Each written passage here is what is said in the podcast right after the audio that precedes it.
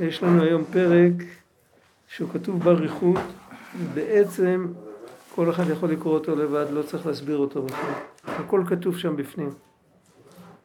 רק המושגים הם קצת אה, לא יומיומיים כאלה, אבל זה פרק מ"ח. התחלנו אותו, אבל הפסקנו בהם. מ"ח, מ"ח, מוח. לא, לא, לא. נתניה. פרק מ"ח. מ"ח? נ"ח או מ"ח? מ"ח. מה תניא תניא או מה ליקוטי אמרים? זה מה? ליקוטי אה, אמרים, ליקוטי פרק. מ"ח. בחלקים האחרים יש פחות פרקים. באיגרת התשובה יש רק 12 פרקים, בשער איכות ואמונה יש רק 12 פרקים. באיגרת הקודש יש גם כן אה, פחות פרקים. חכה שיגיע הזמן. אולי עוד מישהו, כן, הגיע הזמן. עכשיו בדיוק גם השמש שוקעת. מי שיש לו ספר כדאי שיסתכל בפנים, כי הטקסט, פה, בפרק הזה הטקסט הוא העיקר, לא הדיבורים מסביב. והנה. פרק מ"ח זה עמוד ס"ז. לא, אנחנו יש לנו את החיטת. זה לא משנה, זה הכל אותו דבר. הכל, הכל, הכל אותו דבר. זה הכל צילום. זה כבר יותר ממאה שנה רק מצלמים, אף פעם לא הדפיסו את זה. יש איסור? יש Mm. איסור על הדפסה? יש איסור על הדפסה? לא, אה. לא יודע, ככה. לא משתלם. לא יודע. והנה. כאשר יתבונן המשכיל בגדולת אין סוף ברוך הוא. כי כשמו כן הוא. אין סוף ואין קץ ותכלית כלל לאור וחיות המתפשט ממנו יתברך, ברצונו הפשוט ומיוחד במהותו ועצמותו יתברך בתכלית הייחוד. הרצון מיוחד איתו, הרצון שלו הוא פשוט, כלומר הוא לא נובע מחיסרון, רצון בדרך כלל נובע מחיסרון. הרצון שלו זה רצון אחר, זה לא נובע מחיסרון, לא חסר לו, אף על פי כן הוא מרוצה ככה. ו... ואילו הייתה השתלשלות העולמות מאור אינסוף ברוך הוא בלי צמצומים, רק כסדר המדרגות ממדרגה למדרגה בדרך הילה ועלול, הילה ועלול זה ביטוי פילוסופי, המשמעות. של זה סיבה, סיבה ומסובב, סיבה ותוצאה. זאת אומרת, בטח שכל סיבה ותוצאה, אז חלק מהאנרגיה הולכת לאיבוד בדרך. אתה לא יכול, אה, מערכת של גלגלים, הגלגל האחרון כבר אין לו כוח לחזור ולגלגל את הגלגל הראשון. אבל על כל פנים הקפיצות הן לא כאלה גדולות. אז בגלל זה לא היה העולם הזה נברא כלל. אם זה ככה היה הולך בלי קפיצות של צמצומים, אז תמיד הכל היה נשאר ברוחניות. לא היה נהיה מציאות פיזית. כמו ש... מה? אדרבה, היה יותר טוב, כן. כמו שהוא עתה בבחינת גבול ותכלית, מארץ לרקיע מהלך תק שנה. העולם הזה הפיזי, מה שהוא מדבר עליו, הוא מדבר על כדור הארץ, על, ה, על, על מערכת השמש, כל הדברים האלה הם דברים מוגבלים, שאנחנו יכולים לראות את הסוף שלהם. הקוסמוס הוא ביטוי של אינסוף. אני אומר, הוא לא אינסוף כי הוא פיזי. אז אפילו אם הוא גדול עד אינסוף, אבל הוא סך הכל, יש לו את ההגבלה בעצם העובדה שהוא פיזי. זה ברור. סתירה. זה לא משנה, יש דברים שבגודל שלהם הם גדולים, אבל בעניין שלהם, במהות שלהם, הם לא, הם לא נעלים כל כך. כן, אה, מים שאין להם סוף. בוא נגיד, תאורטית, מים שאין להם סוף, אבל הם רק מים, הם לא משהו אחר. אז זה הגבלה. וכל זה, אז... אה, אבל כשהוא מדבר על כדור הארץ ועל מערכת השמש, על דברים שאנחנו מכירים בלי טלסקופ אפילו, הדברים האלה הם ממש ממש, הם לא רק פיזיים, אלא הם גם מוגבלים ומדודים, ואנחנו יכולים למדוד אותם. כל זה מגלה את הכוח של מידת הדין, של מידת הגבורה, של מידת הצמצום. המרחבים האינסופיים מגלים משהו אינסופי, אבל גם בשפה מאוד מדודה, בשפה הפיזית. על כל פנים, אם בן אדם מתבונן בגדולה, הוא יכול לראות אינסופיות, באיזשהו אופן. וכן בין כל רקיע ורקיע, וכן עובי כל רקיע ורקיע. עכשיו הוא עובר לממד רוחני, גם הרקיעים, אה, איך שחז"ל מדברים על שבעה רקיעים, לא מדובר על, אה, על משהו פיזי לגמרי. ואפילו עולם הבא וגן עדן העליון, שזה כבר ממש לא במישור הפיזי, זה איך אומרים, צדיקים יושבים נהנים מזיו השכינה, אין בזה שום, שום נגיעה למשהו, אין שם שום נקודה שאפשר לדבר עליה מבחינה גיאוגרפית, אסטרונומית או משהו כזה, אבל אף, ומדור נשמות הצדיקים והנשמות עצמם, ואין צריך לומר המלאכים, הם בבחינת גבול ותכלית.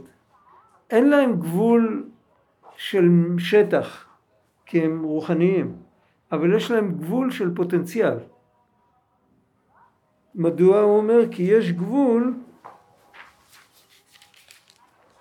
להשגתם באור אינסוף ברוך הוא, המאיר עליהם, בהתלבשות חוכמה בינה דעת, ולכן יש גבול להנאתן שנהנים מזיו השכינה ומתענגים באור השם. אם ההשגה שלהם יש לה גבול, אז גם ההנאה יש לה גבול, גם לרגש יש גבול, גם לאהבה יש גבול. אפילו, ה, איך אומרים, צמאה נפשי לאלוקים, לקל חי, אם הבן אדם הוא מוגבל, אז גם הצמאון שלו הוא מוגבל. יחסית אליי, יכול להיות שזה נקרא מאוד מאוד, כאילו, כמו בכל מאודיך. אבל אובייקטיבית, תמיד כל מה שמתעסק עם נברא, זה תמיד מוגבל. הנברא תמיד מוגבל. או שהוא מוגבל פיזית או שהוא מוגבל עניינית, רוחנית, רגשית, אבל הוא תמיד מוגבל.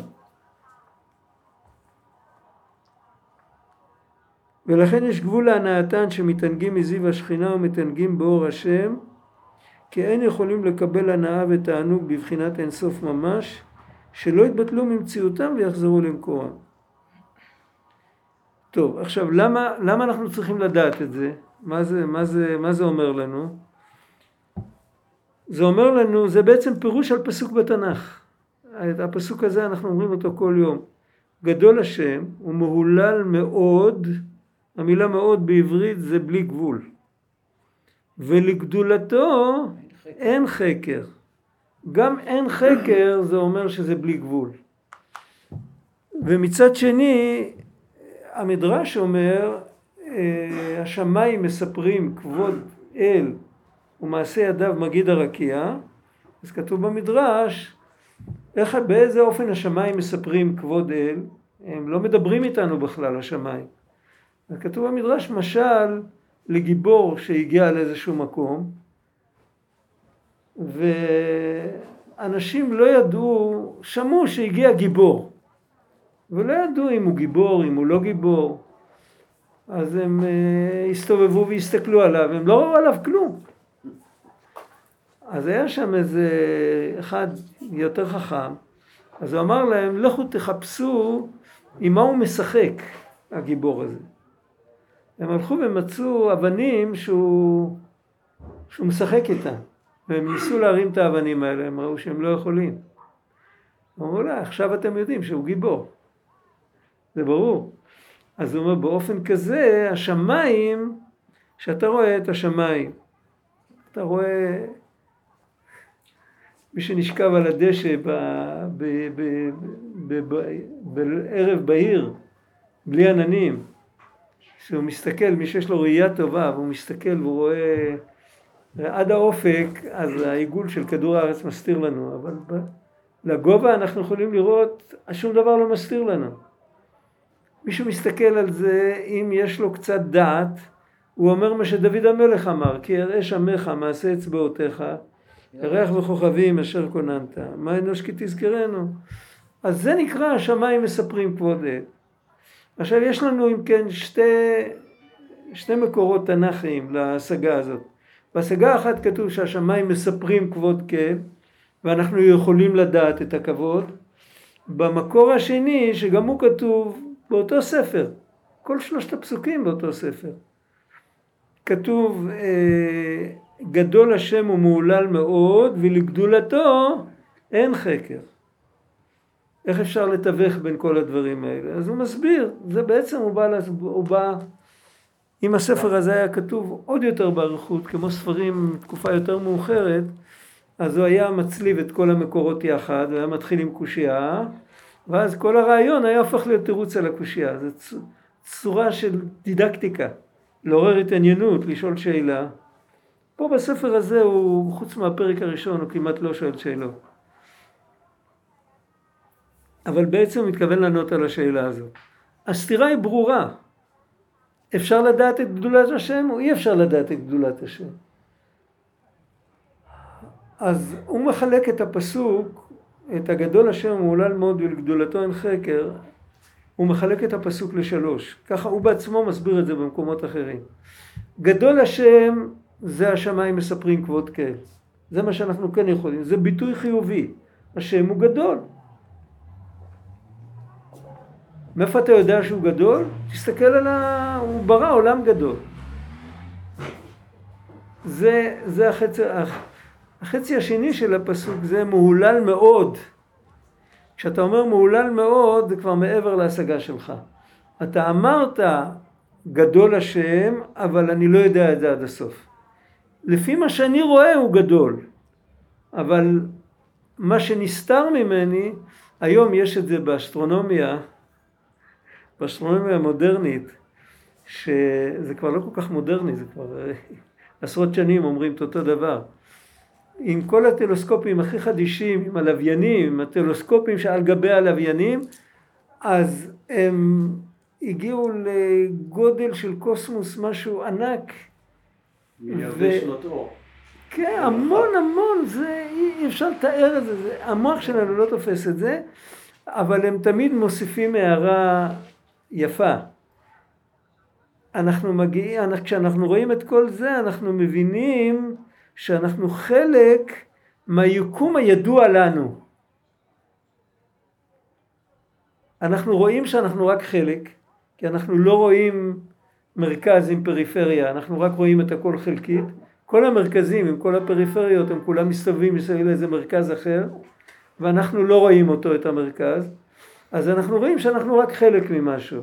אבל החלק הוא לא מהכל, החלק הוא מה שידוע לנו. אבל יכול להיות שיש דברים שאנחנו אפילו לא יודעים. זה המהולל מאוד, זה המהולל מאוד בשפה הפיזית.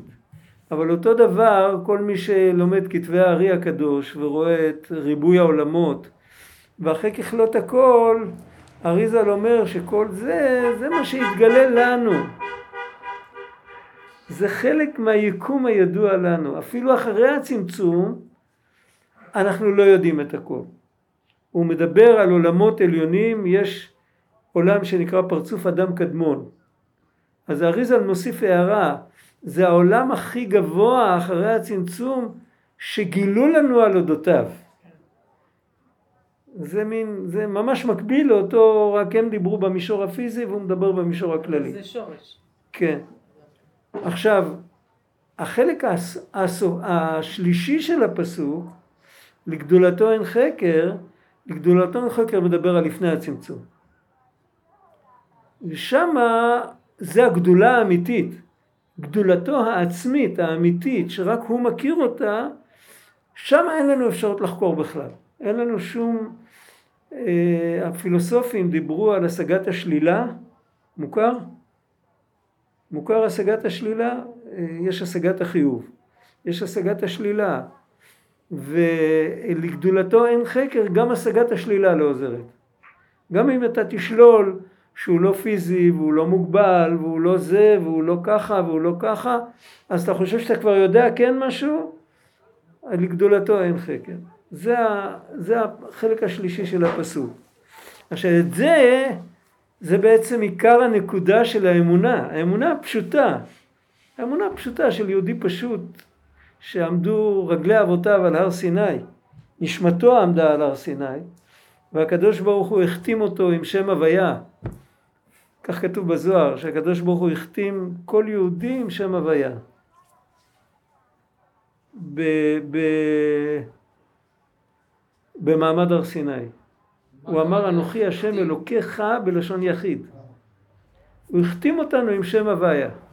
וכשהחתים אותנו עם שם הוויה, החותמת הזאת נטעה בנו אמונה ב, במעל ומעבר לגמרי, גם במה שהרבה יותר גבוה ממה שקוראים טרצ, טרצדנט או משהו כזה. זה נקודה עצמית ונדבר על זה אולי בהמשך.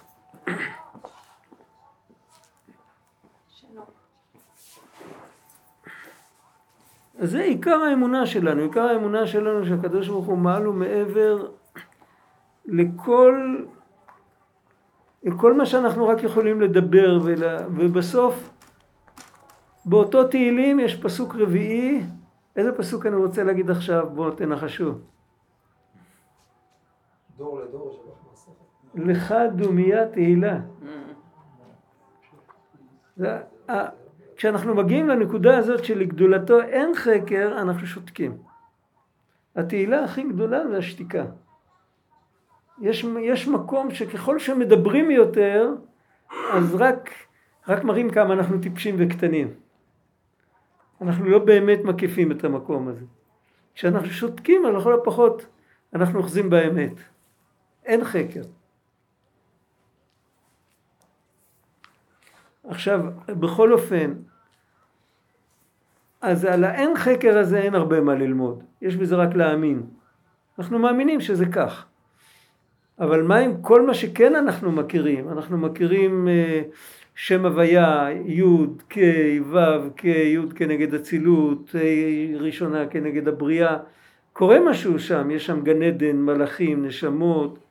אז הוא אומר, זה הכל מופיע בעקבות צמצום. כשהקדוש ברוך הוא מצמצם את האור שלו, אז מתחילים להופיע כל הדברים האלה. בפרטיות הצמצומים, איך ומה אין כאן מקום ביאורם, על זה רבי חיים ויטל כתב ספר עם חמישים חלקים, העץ חיים. אך דרך כלל הם בחינת הסתר והיעלם המשכת האור והחיות, שלא יאיר ויומשך לתחתונים בבחינת גילוי, להתלבש ולהשפיע בהם ולהחיותם להיות יש מאין. זה, זה, זה הפואנטה של כל הצמצומים.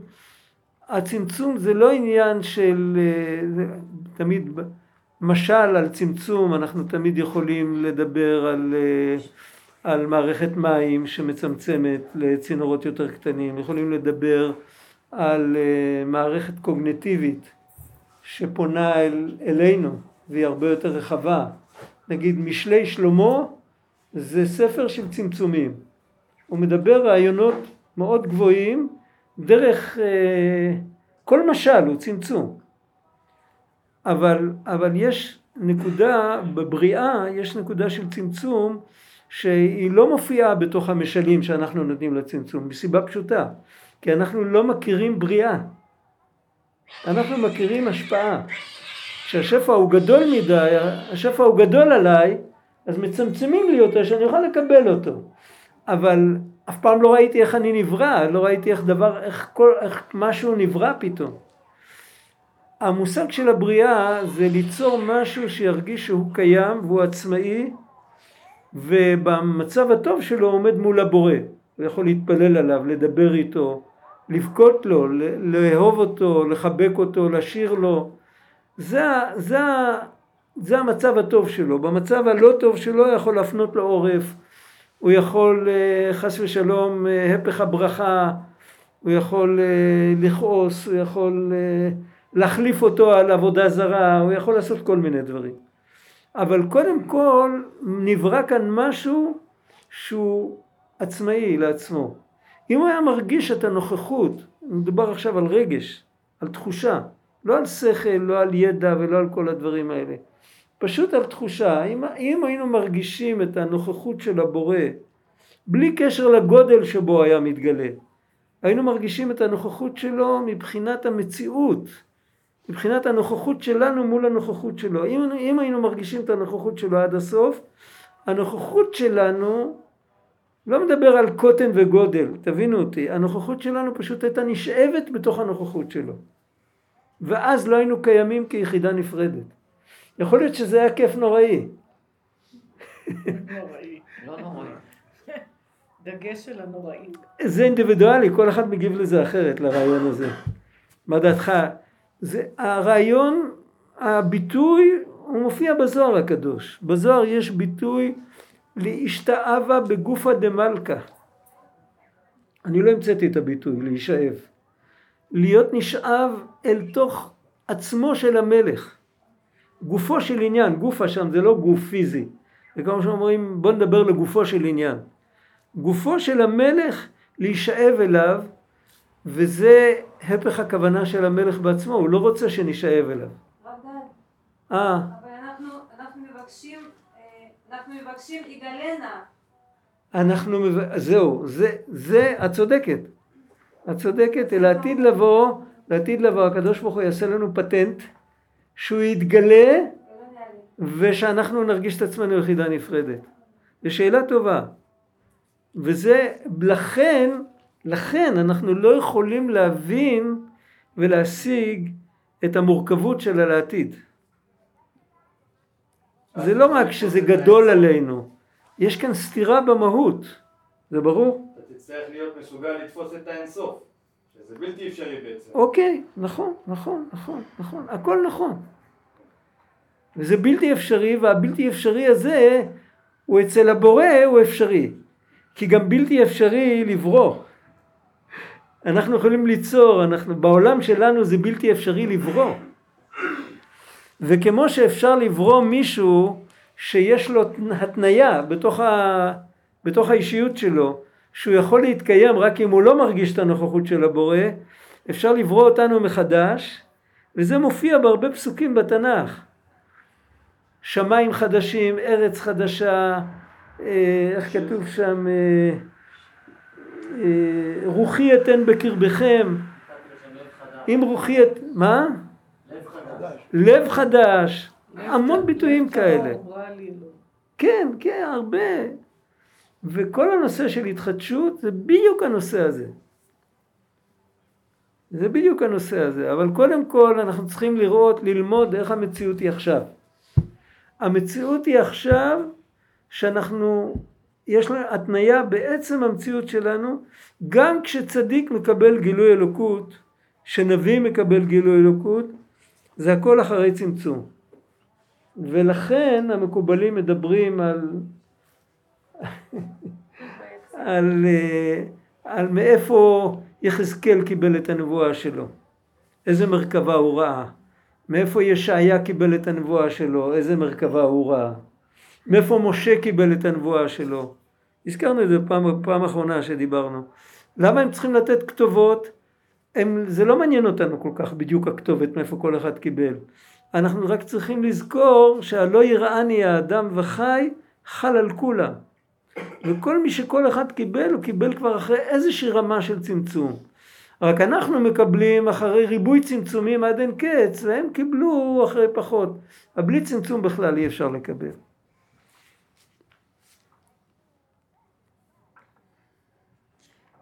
אך דרך כלל, הוא אומר, אין כאן מקום ביורם, אך דרך כלל הם מבחינת הסתר והיעלם המשכת האור והחיות, שלא יאיר ויומשך לתחתונים מבחינת גילוי, להתלבש ולהשפיע בהם ולהחיותם להיות יש מאין, כי מעט מזער אור וחיות, כדי שיהיו בבחינת גבול ותכלית. הם צריכים להיות בעלי גבול, והם צריכים להיות בעלי גבול גם בתחושת הנוכחות שלהם. שהיא הערה מועטת מאוד וממש כלא חשיבה לגבי בחינת הערה בלי גבול, בלי גבול ותכלית. ואין ביניהם ערך ויחס כלל. עכשיו כאן הוא נותן דוגמה שבמודע היא לא דוגמה טוטאלית, היא לא דוגמה אמיתית, הוא נותן דוגמה מה שנקרא לסבר את האוזן, הוא מדבר על מספרים. מספר זה תמיד דבר מוגבל. איזה מספר הוא תמיד דבר מוגבל? מספר שיכלתי לספור אותו. אני יכול לספור אבנים. כל מספר שאני אגיע אליו הוא מספר מוגבל. כמה אני יכול להמשיך לספור? כמה אבנים שיש.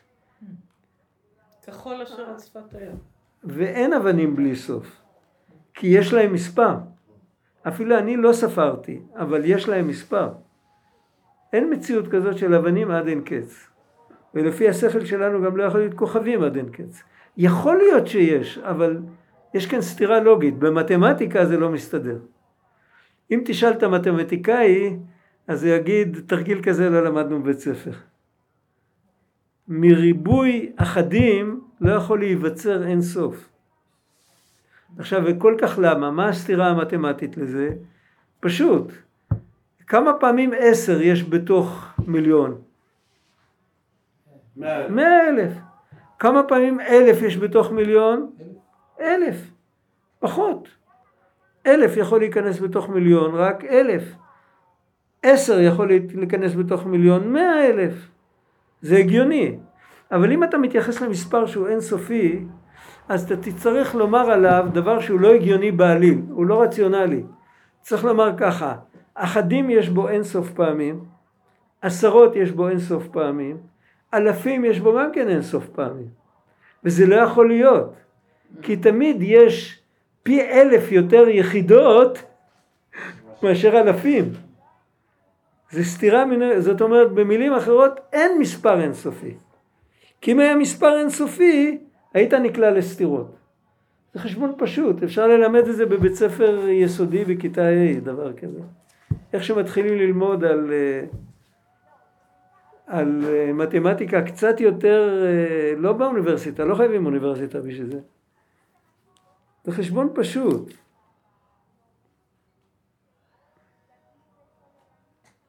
ועל זה הוא אומר, לכן אם במספרים אנחנו לא יכולים לדמיין את האינסוף, כל שכן וקל וחומר אם תיקח אין סוף במהות, לא אין סוף שמורכב מיחידות שאנחנו מכירים, אלא אין סוף מהותי, שהוא באמת אין סופי.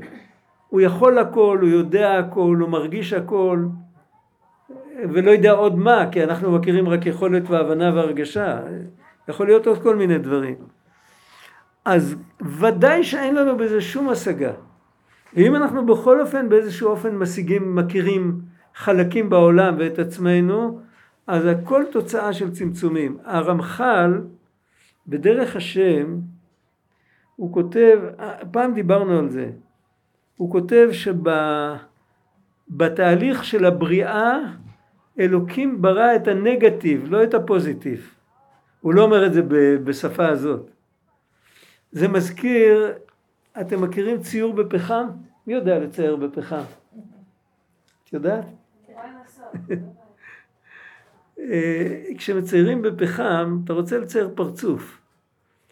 אז מה אתה מצייר? אתה מצייר, אתה כן מצייר את החורים של האף, את החלק של הפרצוף שהוא בצל, אתה מצייר, את החורים של האף אתה מצייר שחור לגמרי. חלק שבצל אתה מצייר אפור. את החלק שבאור, ככל שהוא יותר באור, הנייר הוא לבן, אתה לא צריך לנגוע בו. אתה מצייר איפה שאין חומר. את זה אתה מצייר. זה כמו... הרמח"ל לא מזכיר ציור בפחם. אה? כמו בצילום בעצם. נכון, נכון, נכון. לא. בכל תמונה טובה של אמן, ככל שיש יותר חשוך, בעצם אם, אם היה הכל מוצף אור, לא היית רואה את, לא היית רואה את הצורה. עכשיו הרמח"ל לא מביא אה, דוגמה של ציור בפחם והוא גם לא מביא דוגמה של, אה, הוא לא מדבר על פוזיטיב ונגטיב אבל הוא אומר שאנחנו צריכים לדעת שמה שנברא זה החסרונות החסרונות נבראו כי באינסוף יש תכלית השלמות של הכל מה שמשתחרר משם זה כל פעם בגלל שמשחררים רק משהו אחד מוגבל והדבר הזה הופך להיות אחר כך איזה משהו בומבסטי גדול ענק. איפה זה כתוב אצל רבנו? אתם מכירים את הסיפור של מנורת החסרונות? אם תקראו עכשיו עוד פעם את הסיפור של מנורת החסרונות, תתחילו להבין אותו, מה הוא באמת רוצה לומר. כי בעצם כתוב שם בסוף הערה, כתוב שאם רוצים לדעת את המהות של משהו, צריך לדעת את החסרונות שלו. כי המעלות שלו הם לא שלו, המעלות שלו הם היו באו מהאינסוף. הם שם היו כלולים בצורה אחרת, בצורה הרבה יותר מופשטת. אבל מה שכן יש, זה הכל הוא. הציור שלנו נוצר מזה, מה ש... ממה שאנחנו לא יכולים. זה המשמעות שלנו. כאן שיש... הזהב הוא מאין- זהב בגלל שהוא לא כסף. מה? יש מאין, אנחנו מבינים את זה הפוך. נכון. ובאמת יש שאלה כזאת בספרים. למה קוראים לזה יש מאין? היה צריך לקרוא לזה עין מיש. מאין יש.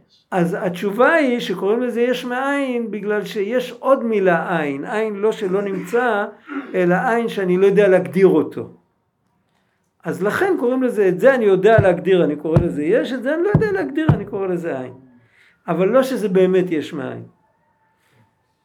אז החידוש זה החושך, יוצר אור ובורא חושך. החידוש זה החושך. החידוש זה החושך, הנה בורא חושך, כן. גם ביוצר יש הרבה חושך. אם זה אור שאני יכול לראות אותו, אז מי... כמה שלבים חושך הוא עבר. פעם מישהו אמר, מעט מסילוק החושך. אה? מי מדבר? מאיפה זה בא הכל? אה, אני גם לא רואה אותך. מעט מסילוק מן החושך מגלה הרבה מן האור. אה, אתה אומר הפוך. כן. בסדר. צריך לחשוב על זה. אבל חושך זה היעדר של אור. חושך באופן קלאסי זה היעדר של אור. אבל אם אתה מסתכל מהצד של האינסוף, החושך ממשיך להיות היעדר אור. אבל אתה צריך כל הזמן לחדש את היעדר האור, כי המצב הטבעי. הוא האור. הוא האור. אצלנו המצב הטבעי, נגיד בקוסמוס, המציאות הפיזית היא חשוכה. רק יש כמה שמשות שמאירות אותה. אבל אם תיקח את השמשות האלה, זה הכל חשוך. באלוקות הכל מואר. וכדי הח- החידוש, הפשיטות זה האור, המובן מאליו זה האור, והחידוש זה החושך.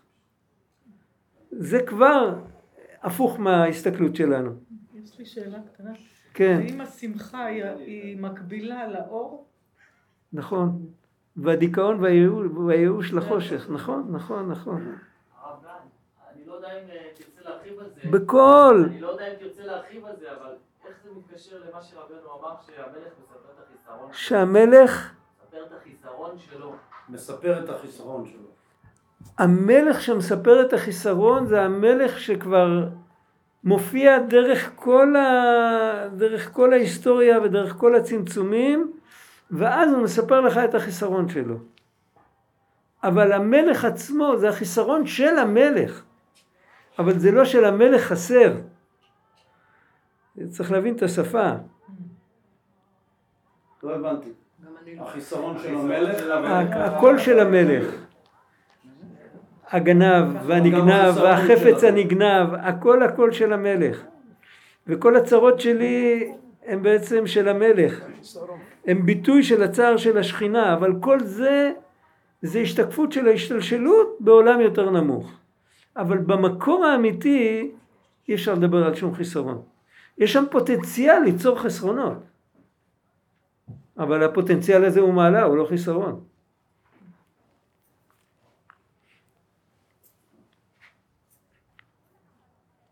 אז בואו נראה קודם כל את המשל הפשוט הזה של המספרים. ופה ממש לא צריך להסביר כלום, זה כתוב כל כך, כידוע, כנודע פירוש מילת ערך במספרים, שאחד במספר יש לו ערך לגבי מספר אלף אלפים, שהוא חלק אחד מיני אלף אלפים. אבל לגבי דבר שהוא בבחינת בלי גבול ומספר כלל, אין כנגדו שום ערך במספרים. שאפילו אלף אלפי אלפים וריבו רבבות לא תופסים לגביו שום פסיק לגבי דבר שהוא לא במספר. אפילו אינן אפילו כערך מספר אחד לגבי אלף אלפי אלפים וריבו רבבות. אחד מול אלף אלפי אלפים וריבו רבבות, הוא חסר אם אתה לוקח אותו. אם תמשיך לקחת כל יום אחד, בסוף לא יישאר שם כלום. אבל לגבי אין סוף, זה לא משנה כמה שתיקח, מה שתעשה, תמיד הוא יישאר אותו דבר. אלא כלא ממש חשיבה. וככה הוא ממש, ממש הוא בחינת ההערה המועטת זו המתלבשת בעולמות עליונים ותחתונים. הוא בוחר בכוונה משל מאוד נמוך, כדי שהחלק הבעמי שלנו יזדהה עם זה. זה ברור, זה משל בנאלי, זה, זה בכלל לא דומה לנמשל. הרי בנמשל לא מדובר על מספרים בכלל. אבל יש בזה כוונה למה הוא מדבר דווקא על מספרים. כי אנחנו כל היום בשוק ואנחנו כל היום עם מספרים. הנפש הבעמית שלנו מבינה מספרים יותר טוב מאשר רעיונות פילוסופיים. זה ברור. אז uh, הוא רוצה לדבר איתנו ככה שנבין. ככה ממש ובחינת הערה מועטת זו המתלבשת בעולמות עליונים ותחתונים. להשפיע בהם, להחיותם, לגבי ערך אור הגנוז ונעלם שהוא בבחינת אין סוף, כל מה שיש בעולמות זה כאילו לא, זה טיפה מן הים, אם הים היה אין סוף. הים הוא לא אין סוף. אלא, ו, ואינו מתלבש ומשפיע בעולמות בבחינת גילוי לחיותם, אלא מקיף עליהם מלמעלה ונקרא סובב כל עלמין. פה הוא כבר נכנס יותר לעומק, פה זה כבר אי אפשר לדבר על מספרים, אבל פה אפשר לדבר על הכרה ועל מה שמעבר להכרה. זה קצת יותר דומה. מה שמגיע להכרה, אני לא אגיד הכרה, אני אגיד מילה יותר מצומצמת, מה שמגיע לתודעה שלנו, ואנחנו יכולים לזהות אותו, אז הוא תמיד מוגבל. התודעה שלנו מזהה גבול, לא מזהה בלי גבול. ואם אנחנו מזהים, נגיד, מניעים למעשה מסוים, איך שזה מופיע בתודעה שלנו, תמיד, איך כותבים הפוסקים, שערי תירוצים לא ננעלו. זה פרפרזה על שערי דמעות לא ננעלו. אה, תמיד אפשר לתרץ תירוץ. על כל דבר אפשר להגיד תירוץ. אז יש לנו תירוצים, אנחנו רוצים משהו מאוד מאוד חזק. אפילו יחסים פשוטים, לא שאנחנו רוצים משהו. יש אנשים שמוצאים חן בעינינו, יש אנשים שלא מוצאים חן בעינינו. אנחנו יודעים להסביר למה? לא. אבל תמיד אנחנו ממציאים משהו. גם אנחנו לא יודעים למה נוח מצא חן בעיני השם. נכון, אנחנו לא יודעים כלום. אבל קודם כל בוא, בעולם שלנו אנחנו לא יודעים. אני מגיע לאיזה מקום, המקום הזה מוצא חן בעיניי. זה יכול להיות מקום בג'ונגל, בהרים, זה יכול להיות מקום שבני אדם בנו, אבל אני אומר, המקום הזה מסתדר לי, הוא מוצא חן בעיניי. לפעמים אני מגיע לאיזה מקום, לא מדבר, אני לא אוהב את המקום הזה, לא טוב לי פה. אני לא יודע למה. אבל בדרך כלל, רוב האנשים אוהבים לעשות רציונליזציות. מתחילים לספר, להסביר, היה ככה, היה פה, היה זה, פה קר, פה חם, פה, פה לא נחמד, פה... על כל דבר יש להם תירוץ. מאיפה זה באמת מגיע? זה מגיע ממקום שאנחנו לא מכירים אותו. זה יכול להיות קשור עם גלגול קודם, זה יכול להיות קשור עם, אה, עם איזו השגה שלא מגיעה לתודעה שלנו, זה גם מקום מוגבל סך הכל. זה לא מגיע מהאינסוף. אבל בגלל שאנחנו לא, לא מודעים אליו, אה, אנחנו לא, אין לנו את הכלים להיות מודע למקום הזה, אז הוא נשאר מעבר. והוא פועל עלינו, הוא משפיע עלינו, זה לא שהוא נשאר מעבר אז הוא, אנחנו מנותקים ממנו. אנחנו מושפעים ממנו ישירות, אבל אנחנו לא מזהים אותו ואנחנו לא יודעים להסביר אותו. שני דברים חסרים לנו. אנחנו לא מזהים, ולא בגלל שאנחנו נרדמנו. יש לפעמים שבן אדם לא מזהה דברים, הוא לא מזהה גם דברים שהם בתוך התודעה, יש הוא פשוט ישן. אבל מדובר על בן אדם שהוא לא ישן, הוא ער, והוא ערני, והוא זוכר, והכל בסדר, ואף על פי כן, יש דברים שהוא לא, הוא, הוא כאילו, יש לו משיכה למשהו אחד ורתיעה ממשהו אחר, והוא לא יכול להסביר אותם. ורק המעלה של האדם הער, שהוא לא מנסה לרמות את עצמו, והוא לא מספק תירוצים. הוא אומר את האמת, אני לא יודע. הבן אדם הרגיל, אז הוא מת- מתחיל להמציא תירוצים. השכל שלו ממציא כדי לא להיראות, לא להיראות משוגע. הוא צריך להיות הרי הגיוני. זה גם, זה גם בחברה וגם לגבי עצמו, הוא חייב להיות הגיוני, הוא לא יכול להיות ככה. אז, אז הוא ממציא תירוצים, אבל התירוצים האלה זה עור ופרח, זה שטויות, זה לא, זה לא האמת. זאת אומרת, יש כאן דבר שאני לא תופס אותו, אני לא קולט אותו, הוא מקיף והוא משפיע. הוא לא מתלבש בי, אני לא מרגיש אותו, אני לא משיג אותו, הוא נשאר מקיף, הוא נשאר מעבר, אף על פי כן הוא משפיע. בצורה כזאת, כל העולמות חיים מאת השם. הם מקבלים חיות מאת השם, הם לא מבינים אותו, הם לא מזהים אותו. אם לא יספרו להם שהוא קיים, אז הם יכולים להחליף אותה על משהו אחר. אנשים עבדו לשמש, לא יודע כמה שנים, הרבה הרבה שנים. ועד ש, שבאיזשהו שלב הם הבינו שזה לא, לא האלוקים ולא צריך לעבוד לו. למה הם עבדו לשמש? כי זה היה הדבר הכי חזק שהם ראו. הם ידעו שבלי זה הכל כופה למוות, אז הם זיהו שזה נותן להם את האנרגיה, זה נותן להם את החיות. מעבר לזה הם לא יכלו לחשוב. עכשיו בן אדם שיודע לחשוב עוד יותר עמוק, אז הוא יכול לזהות משהו כמו, אני לא יודע, נגיד בן אדם שעשה פעם עליית נשמה, הוא, הוא חווה איזו חוויה יותר עמוקה, אז ושם הוא ראה אור גדול ו, ושמחה גדולה ואמת גדולה, אז, אז הוא מזהה שזה האלוקים. הפרימיטיבי זיהה את השמש והוא מזהה את החוויה שלו. אבל החוויה שלו זה לא האלוקים כי הוא חווה אותה. עצם זה שהוא חווה את החוויה זה אומר שהוא לא אלוקים. כי אמרנו הנקודה של האמונה היהודית זה שאת האלוקים אנחנו לא חווים, אנחנו רק מאמינים. לעתיד לבוא נחווה אותו. אבל עכשיו אנחנו, אנחנו יכולים לחוות אלוקות, אבל לא את האלוקים בעצמו. יש חוויות אלוקיות לאנשים, אבל לא פגשתי את עצם האלוקים, פגשתי את ה... כמו שאומרים, את ה... הוא עשה לי ככה. ככה, הוא עשה לי ככה. מה זה חוויות אלוקיות? מה? מה זה חוויות אלוקיות? אני אומר לך, הוא עשה לך ככה. הוא, הוא, הוא גילה משהו, והמשהו הזה, היית מספיק זך בשביל לזהות אותו. אז אצלנו, לפי החושך שאנחנו נמצאים בו, זאת חוויה סופר אלוקית, ואנחנו יכולים... הסוד של נביאי השקר, זה לא תמיד גנגסטרים שקרנים. זה אנשים שהם התבלבלו באמונה, אז הם זיהו את החוויות הפרטיות שלהם, שהם הגיעו על ידי העבודה שלהם, הם זיהו כקול של אלוקים ששולח אותם בשליחות. וזה לא היה נכון.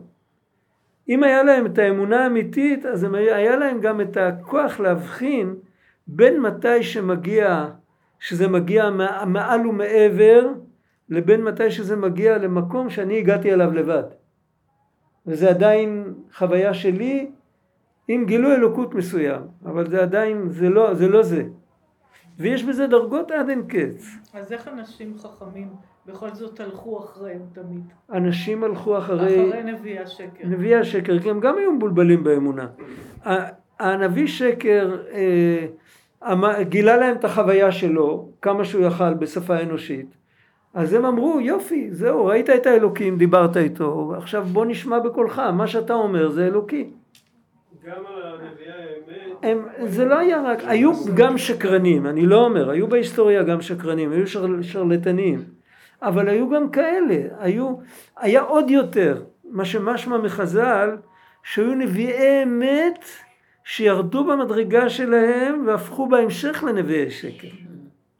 זה מפחיד ממש, כי בן אדם כדי להמשיך לקבל, זה שאתמול הייתי ראוי, לא אומר שום דבר על היום. צריך להחזיק את עצמי נקי בשביל לקבל משהו אמיתי. ברגע שאני מסתבך, אני מתחיל לזהות את השקר כאמת. זה מאוד דק, זה, אנחנו לא עוסקים בללמוד את זה עכשיו. אני רק הבאתי את זה בתור דוגמה. בתור דוגמה, כל העולמות כולם, כל מה שהם מקבלים מקבלים גילוי, גילוי אלוקות נפלא, אבל הקדוש ברוך הוא בעצמו לא יראני האדם וחי. וחז"ל אמרו לא, לא יראני האדם וחיות הקודש, גם הם לא יראו אותי. אפילו חיות הקודש אינם רואים את הכבוד.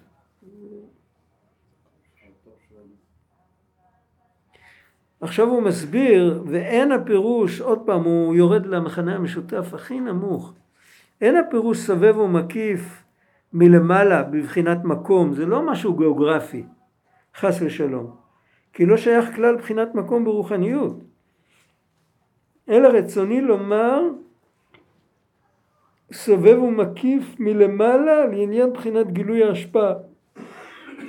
כי ההשפעה שהוא בבחינת גילוי בעולמות נקראת בשם הלבשה, שמתלבשת בעולמות, כי הם מלבישים ומשיגים ההשפעה שמקבלים. הם מבינים, הם מרגישים, הם מתאחדים, הם מתחממים מזה, כן? זה כמו, כמו תנור טוב בחורף, או כמו משב רוח טוב בקיץ.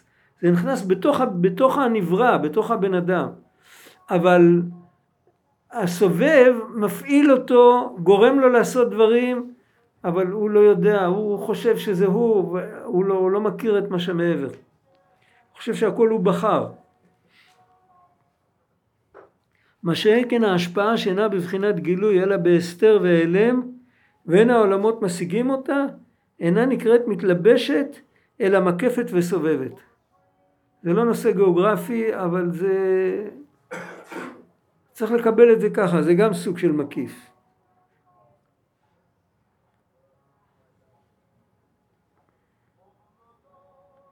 עכשיו מה קורה אם בן אדם עולה בדרגה יש איזה תורה בלקוטי מרן, זה כדאי, כדאי להסביר את זה פה.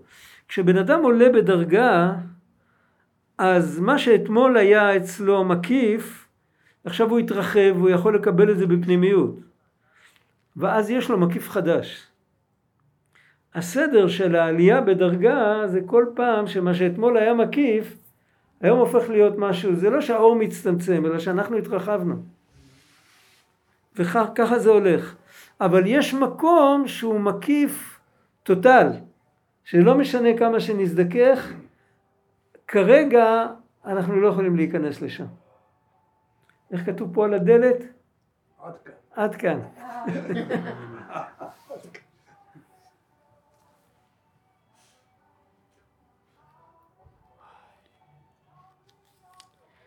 היא לכך מאחר שהעולמות הם מבחינת גבול ותכלית, נמצא שאין השפעת אור אינסוף מתלבש ומתגלה בהם מבחינת גילוי, רק מעט מזער, כי האין סוף הוא אין סוף, והם בעלי גבול, לא משנה איזה גודל שהם יהיו, אבל תמיד מה שמתגלה בהם זה רק משהו יחסית למקור, הוא משהו אפסי.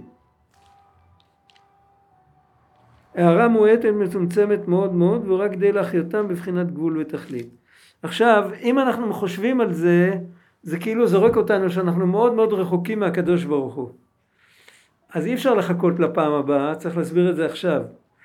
כל ההקדמה הארוכה הזאת זה בשביל להסביר מה קרה, אה, מי שהיה פה בשיעור הראשון שהתחלנו את ההמשך הזה, הבן אדם שאני, איך הוא קרא לו? בואו נראה עוד פעם. אני רוצה להגיד בדיוק את המילים, זה מילים חזקות.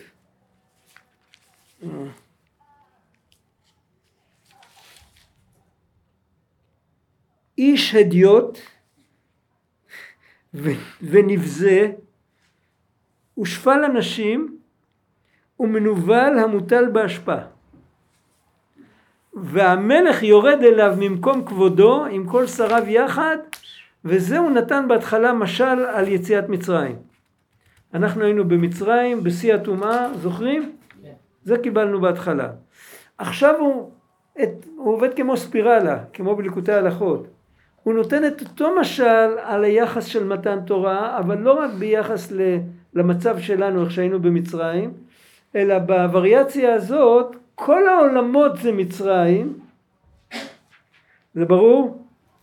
מלשון מיצר וגבול, כל העולמות כולם זה מצרים, והקדוש ברוך הוא, וכל העולמות כולם זה השפל הנשים המוטל בהשפעה. ההשפעה זה האגו, זה שהוא חושב שהוא קיים. והקדוש ברוך הוא, כמה שהוא, אז עכשיו הוא, לא, קודם כל הוא נותן לנו את, ה, את המרחק, את הטרנסצדנט, את המרחק, את, ה, את האינסופיות מול הזה, בסוף הוא אומר, אף על פי כן, הקדוש ברוך הוא עובר את כל המרחק הזה, והוא בא ונותן לנו חיבוק. וימינו תחבקני. ההתחלה של הפסוק זה שמאלו תחת ראשי. שמאל זה עניין של אתה קטן, איך אומרים באנגלית קטן? שמאל. זה לא סתם, יש שם מילים בעברית. בוס, מה זה? זה בעל הבוס. בעל הבית. זה בוס. יש שם עוד. יש שם הרבה. בכל שפה יש מילים בעברית. מישהו כתב על זה. היה אחד באוניברסיטה שכתב על זה ספר. כן. נשרדו, שרדו כמה מילים, אבל כן. זה א', ב', ג', A, כן, B, C, כן, כן. Q, R, S, T, זה נכון, נכון, נכון. נכון, נכון.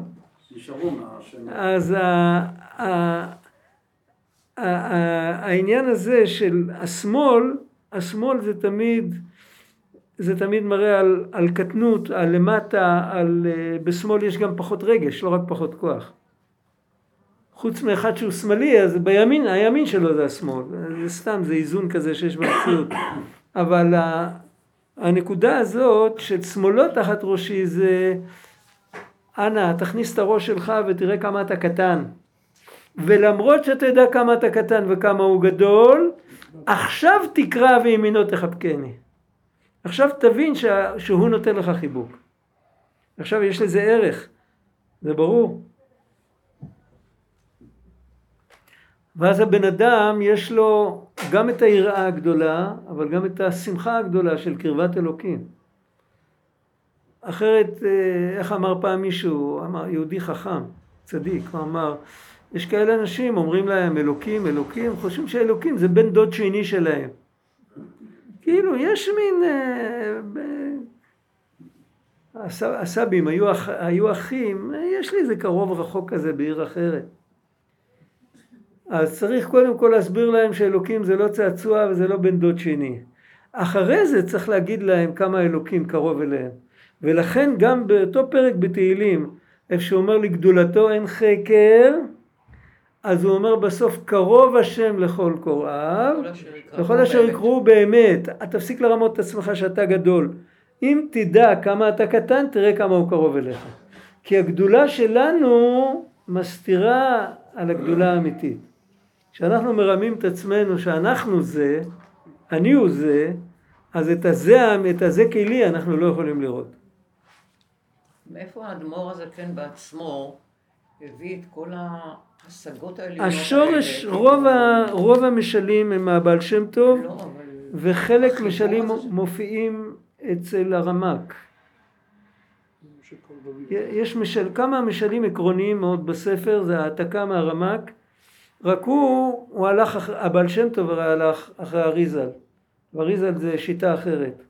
הוא השתמש במשלים של הרמ"ק והסביר איתם את, אה, את, את תורת הארי הקדוש. זה בגדול, וחוץ מזה אז אה, נשמת אדם תלמדנו, יש לכל אחד את ההשגות שלו, אנחנו לא יודעים. אה, ובכלל כשנותנים כוח לבן אדם, אה, איפה ראיתי את זה כתוב?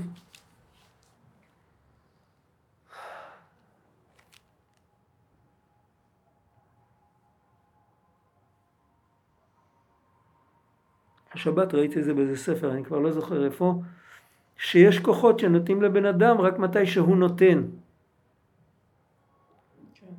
כשאני נותן, אני מקבל.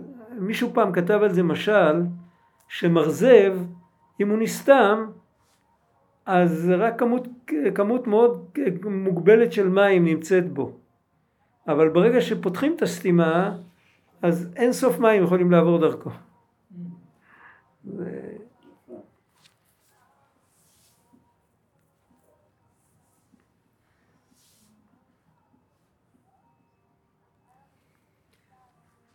אבל עיקר האור בלי צמצום כל כך נקרא מקיף וסובב, מאחר שאין השפעתו מתגלית בתוכה, מאחר שבבחינת גבול ותכלית. בואו נראה, צריך לגמור אני חושב. עוד שש דקות. יש פה עוד משל. הוא, עכשיו הוא מביא משל ממה שמתחת לרגליים שלנו, כדור הארץ. הנה הארץ הזו הגשמית, אף שמלוך על הארץ כבודו, והיינו אור אינסוף ברוך הוא, כמו שכתוב הלא את השמיים ואת הארץ אני מלא נאום השם, אף על פי כן אין מתלבש בתוכה בבחינת גילוי ההשפעה, רק חיות מעט מזער בבחינת דומם וצומח לבד. יש לארץ את, הפ... את הפוטנציאל שלה. ארץ יכולה להצמיח צמחים, לתת מה שהיא נותנת. וכל היתר, הקדוש ברוך הוא נמצא פה, זה נשאר מקיף, זה לא מתבטא. אז כשהוא אומר מתלבש, בעצם הוא הוא, מתכוון... הוא להתלבש, להתלבש זה. להתבטא. מתבטא? ולהתבטא, ככה הוא, ככה הוא מדבר.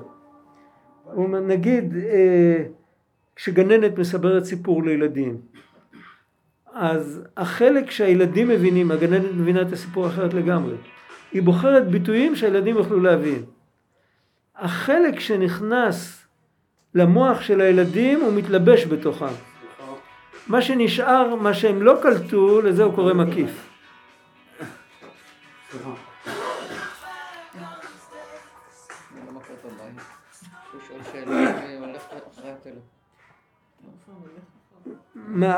אף שהוא בתוכה ממש, וכל אור אינסוף ברוך הוא נקרא סובב עליה, אף שהוא בתוכה ממש, מאחר שאין השפעתו מתגלית בה יותר, רק משפיע בה בבחינת אסתר ואלם, וכל השפעה שבבחינת אסתר נקרא מקיף מלמעלה. כעלמא דיתקסיה או למעלה במדרגה מעלמא דיתגליה. עכשיו פה צריך לשים נקודה אחרי זה הוא נותן עוד משל, אבל פה צריך להבין שעל הדרך הוא גם מצליח להוריד לנו התניה. לנו יש התניה, אנחנו אוהבים להבין, בדרך כלל אנחנו אוהבים להרגיש, אנחנו אוהבים שמשהו מאיר לנו. אם משהו לא מאיר לנו, אז הוא איננו, לגבינו הוא איננו. זה לא מאיר לי, זה לא מדבר אליי, זה לא שייך אליי. זה התניה שלנו. על הדרך גילינו כאן שיש דברים שהם כל הזה, הם התשתית של הכל. שברגע שאתה מוציא את הדבר הזה, הכל איננו. זה כמו אם נגיד בן אדם ללא אני. מה נשאר? כלום. עכשיו, אנחנו לא מבינים מה זה אני. המושג אני הוא מושג נעלם מהתודעה שלנו. אנחנו אומרים האני שלי. של מי האני הזה? של האני האמיתי. את האני שלי אני מזהה, אבל את האני האמיתי אני לעולם... האני האמיתי הוא המזהה. הוא אף פעם לא יכול להיות המזוהה. זה ברור? עכשיו, אבל אם ניקח את המזהה, אם נוציא אותו החוצה, אז אין כלום. זה אפילו הציפורן של, ה, של הקטנה, של האצבע הקטנה, לא תגדל. כלום אין. אין, אה, הכל התפרק. עכשיו אנחנו רואים כאן שני דברים. מצד אחד, האני הזה מתחזק את הכל. מצד שני, ואם הוא איננו אז אין כלום. מצד שני הוא נעלם לגמרי ואני לא מזהה אותו בכלל, אני מזהה רק את כל היתר, את כל הפריפריה. אז מה עשינו? כשהתבוננו בזה מה עשינו? ויתרנו על התניה. הבן אדם אומר אני לא מרגיש קרבת אלוקים, הוא כנראה רחוק ממני. איך אמר רבנו הקדוש? אני כבר לא זוכר את הלשון. אלוקים איתך, אצלך, בתוכך, סמוך לך. מה יעשה הבן? הוא צועק, כאן הבן שואל, אני לא מרגיש. אתה לא מרגיש את עצמך, אתה כן מרגיש? המהר"ל שואל את זה. המהר"ל מפראג, יש לו ספר על פרקי אבות, והוא כתב לזה הקדמה, לספר קוראים דרך חיים, או דרך החיים, אני לא זוכר. בהקדמה הוא כותב שכשבן אדם שואל מי הוא הקדוש ברוך הוא, אז צריך להגיד לו את עצמך אתה מכיר? מי אתה, אתה יודע? גם את עצמך אתה לא מכיר, כמו שאתה לא מכיר את עצמך אתה לא מכיר אותו, אבל אם אתה תגיד אני איננו, מי אומר אני איננו? אני. אני אומר אני איננו. אם אתה מסתפק אם אתה קיים, הספק עצמו מגלה שאתה קיים. כי אם אתה לא קיים, אתה לא יכול להסתפק. זה ברור. ולכן יהודי מאמין, אם, אם אומרים לו תוכיח לי שיש אלוקים, דיברנו על זה בעבר הרבה, אז הוא מרגיש כמו שאומרים לי, תוכיח לי שלא החליפו אותך בלילה. רגע, זה אתה? לך תוכיח שלא החליפו אותך בלילה. אבוי למי שמנסה להוכיח, הוא לא מבין את הדבר הכי בסיסי של עצמו. אז איך השתרש העניין של לחפש את עצמי? לחפש את? העצמי פה זה בשם המושאל, זה האני שלי, זה לא האני האמיתי. יש, מותר לנו להגיד אני, אני אומר אני עכשיו כאן, בעוד שעה אני אגיד אני בבת עין, אבל זה לא האני האמיתי, האני האמיתי הוא לא, הוא לא יחידה שנמצאת באיזה אזור גיאוגרפי או במשהו, זה לא, זה משהו אחר לגמרי.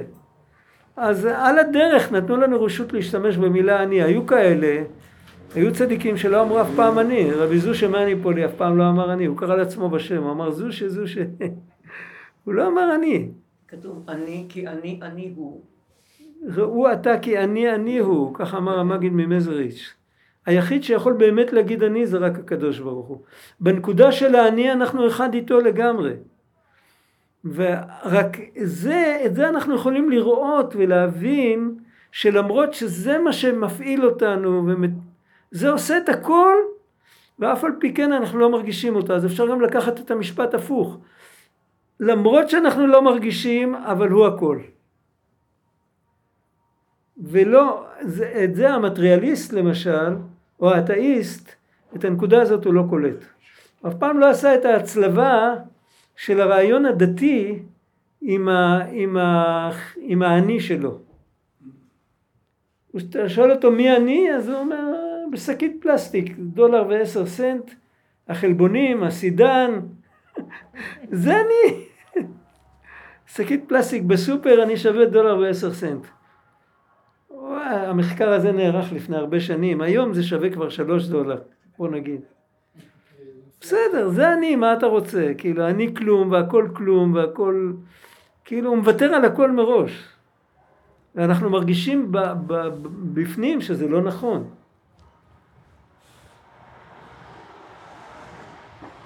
אז בואו נשאיר את זה פה. לקרב יותר אל השכל ובדרך משל, זה בדף ס"ח כמה שורות מלמטה. השתבח שמו. לא הבנתי. מי אמר שהוא לא הבין? לא דיברנו דברים של הבנה. לא צריך להבין. צריך להרגיש שזה האמת.